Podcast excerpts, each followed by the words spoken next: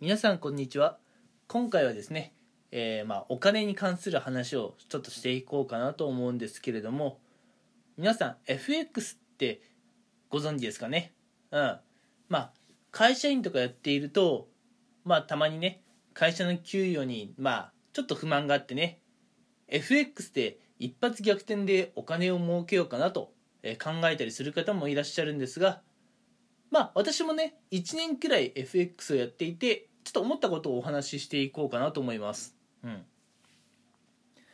まあ FX もねまあうまくやればお金が増やせるっていうのはまあ結論としては事実です。うん。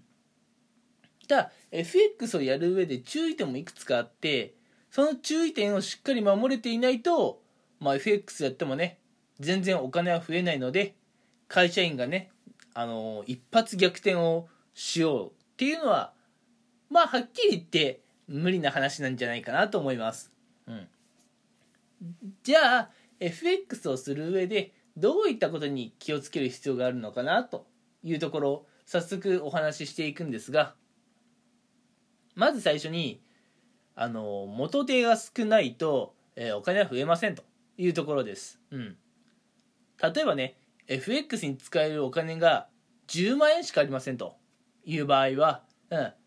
そもそもね、スタートが10万円と低いので、うん、万が一ね、えー、リターンがあったとしても、うん、利益利益ですね、あったとしても、正直ちっぽけです。数千円とか、うん、まあ数万円とか、うん、まあ数万もいけばいい方じゃないかなと思いますよ。10万から始めたら。うん。でもやっぱり、こう、会社員やりつつ FX で一発逆転したいなと思っている方ってこうお金がないから FX やってみようと思うわけじゃないですか。うん。でもお金がない状態で FX をやってもお金はなかなか増えないですと。うん。なのでね FX とかっていうのは結論としてねもうある程度お金を持っている人がマネーゲーム感覚でやるもんだと思っていて、うん、人生をね一発逆転させるためのツールではないのかなというふうに考えています。なのでね、FX をやりたければ、まずね、ある程度のお金は用意していきましょうというとこからね、話は始まってしまいますね。うん。で、それからなんですが、FX って、まあ、あの、これはね、その人の考え方とか性格によりけりなんですが、うん。短期トレード、うん。もう、なんだったらね、1時間とか2時間でこうトレードをするのか、あるいはね、1日2日っていうね、まあそこそこ時間空けてやるのか、あるいは1ヶ月とか、場合によっては半年とかね、本当に長期で、うん、こうトレードするのか分かりませんが、短期トレードをする場合は、まあ相当なストレスがね、かかると、えー、思ってください。私もね、まあ以前ね、こう、1日でも早く FX で利益が欲しいなと思って、すごい短期トレードをやっていたことがあるんですが、まあ、FX ってねやってみると分かるんですがいいことばかりではなくてどちらかというと失敗とかね残念なことの連続でそれをなんとか取り返そうとね向きになる時間の方が、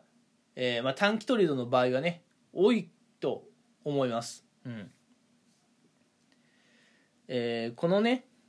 えー、FX での失敗を取り返そうと、まあ、向きになっているっていうのはかなり実はストレスになってしまっていて、うん、まああの私なんかはそうだったんですけれどももう深夜でもね寝れない、うん、深夜でもこうあれですね。こうレレートの変動見てないともう落ち着かないと。朝が怖いと。朝まで待ってられないと。いうね。そういう状況に陥ってしまいます。万が一 FX お金が手に入ったとしてもこれだけね精神的に疲れてしまうとやっぱり人生豊かにならないんですよね。うん。なんで FX やる人はこうねあまりね短期的なトレードはしない方がいいかもしれない。まあ一日中ねあのやれるんだったらいいですよ。ただ会社員の方って日中はお仕事をしてるわけじゃないですか。うん。なので会社員のようなね日中お仕事をしていてまあ仕事前と仕事終わりにしかこうレートがねチェックできないような方はちょっとね、えー、気持ち的に消耗するところが激しいと思います。うん。なのでね、えー、まあ FX 経験者である私がね、えー、まあ今もなお会社員としてやっていますけれども、まあ、おすすめするやり方としてはね、えーまあそこそこのお金を用意してあまりね短期でのトレードにこだわらないというところに気をつけた方がいいかなと思います。